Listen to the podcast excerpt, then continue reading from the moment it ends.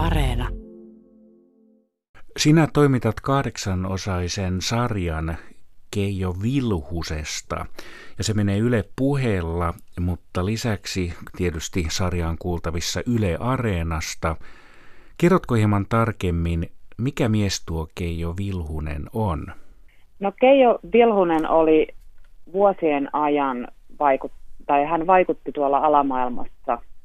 Ensin Vilhunen oli More, rikollisjärjestön jäsen. Hän perust, oli yksi niistä perustajista tuossa 2000-luvun alussa ja sitten äh, 2010-luvun alussa perustettiin rikollisjärjestö United Brotherhood, jonka perustaji, yksi perustajista Keijo Vilhunen oli ja sitten hieman myöhemmin hän nousi tämän rikollisjärjestön johtoon ja, ja tota, Vilhusen asema oli alamaailmassa aika korkealla. Siellä on tämmöinen pyramidin omainen hierarkia ja Vilhunen oli siellä aika korkealla tai varmasti korkeimmilla pallilla pitkään. Mutta sitten tässä 2013 vuonna selvisi, että koko med, niin kuin Suomelle, että Vilhunen on ollut myös poliisin tietolähteenä, eli kertonut poliisille, Helsingin huumepoliisille nimenomaan, niin ää, tietojaan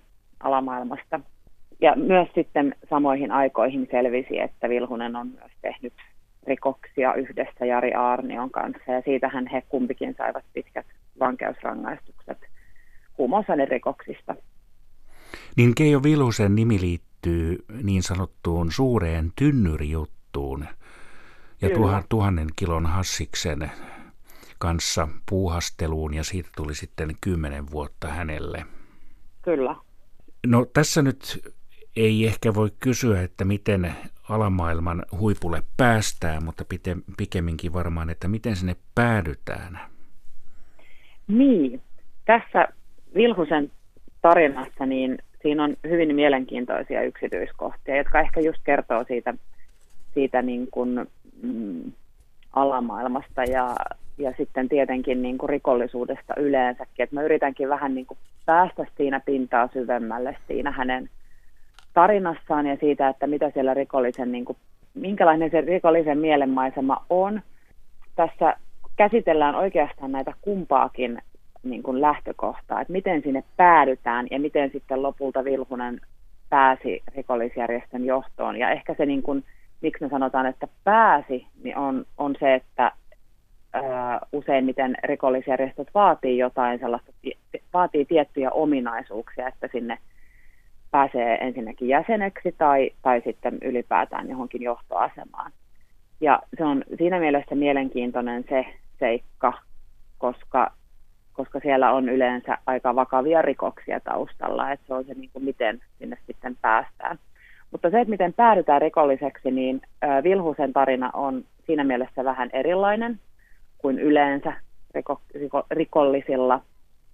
Et yleensä siellä on taustalla niin perheen alkoholin käyttöä tai vanhempien alkoholin käyttöä tai päihteiden käyttöä tai väkivaltaisuutta, että ne on hyvin, hyvin kurjia ne taustat – se, se johdattelee sitten sinne väärille poluille. Mutta Vilhusen ainakin oman kertoman mukaan hänellä ei mitään tällaista siellä taustalla ollut. Että hänen lapsuus ja nuo, ö, lapsuus varsinkin on ollut ö, suhteellisen onnellinen, niin kuin ainakin hänen kertoman mukaan. Mutta sitten parikymppisenä Vilhunen koki ison ö, menetyksen elämässään ja sitten siitä vähän myöhemmin niin sai semmoisen pitkän tuomion yllytyksestä törkeään ryöstöön, niin hänen omien sanoinsa mukaan nämä kaksi asiaa olivat sitten ne, niin kuin, jotka katkeroitti sen verran, että sitten hän, hän lähti sinne rikolliselle polulle. Veera Miettinen, sinä olet rikos- ja oikeustoimittaja. Millä tavalla, niin onko tämä nyt ensimmäinen kerta, kun teet tämän tyyppistä sarjaa vai oletko aiemminkin pureutunut rikosten maailmaan?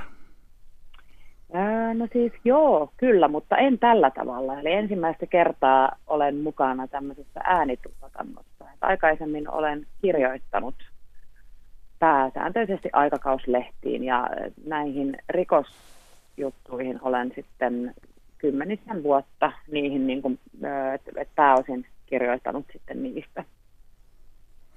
No tämä sarja, mikä tämän sarjan nimi on tarkkaan ottaen? Ex-jengipomo Keijo Vilhusen elämä. Ja sillä hakusanalla löytyy myös Yle Areenasta sitten. Niin miten, miten tämä sarja on tehty?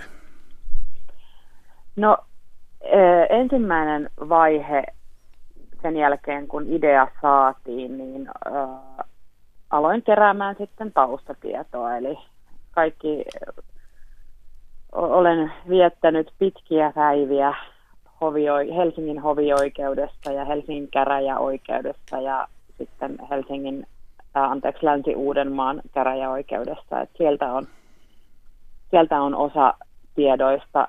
Sitten, ää, sitten tietenkin mediat ja kirjat ovat myös olleet iso, iso lähtökohta iso osa sitä taustatietoa, että sieltä sitä on kerätty. Sitten sen jälkeen, kun suurin osa taustatiedoista oli kerätty, niin tehtiin haastattelut. Eli tässä on haastateltu viranomaisia ja rikollisia ja entisiä rikollisia ja heidän haastattelut on sitten, sitten tullut sen taustatietojen keräämisen jälkeen ja haastattelujen jälkeen on, ollaan sitten alettu kasaamaan sitä käsikirjoitusta tai olen alkanut kasaamaan, niin siellä on tietenkin tuotantoyhtiö ollut Suomen podcast-media myös. Heillä on ollut iso rooli siinä, siinä koko tekemisessä. Että. Mutta että käsikirjoitus on minun, minun työni, niin kun, tai se minun osuuteni työstä. Sitten on tietenkin tosiaan monia muitakin asioita, mitä siellä taustalla on. Sitten on, on toki myös ö, omia nimettömiä lähteitä, jotka on, joilta olen sitten pyytänyt niin kuin faktan, äh, faktan tsekkausta, että se, se on ollut myös iso osa sitä koko tekemistä, että sitä tehtiin ihan, ihan sitten sinne, sitä alusta lähtien sinne ihan, ihan tota niin, koko prosessin loppuun asti, että ihan viimeisillä hetkilläkin vielä tsekattiin faktoja ja katsottiin, että asiat on oikein ja niin edelleen. Olitko miten itse Keijo Vilhusen kanssa tekemisissä? No mä hänet haastattelin. Vilhunenhan istuu siis edelleenkin tätä pitkää vankeusrangaistusta huuma, huumeista, rikoksista, niin kävin häntä haastattelemassa Jokelan vankilassa, jossa hän sitä tuomiotaan istuu. Ja mä kävin siellä kaksi kertaa, mutta sitten puhelimessa puhuimme muutaman kerran että sitä kautta pelottiko sinua missään vaiheessa tehdä tätä sarjaa?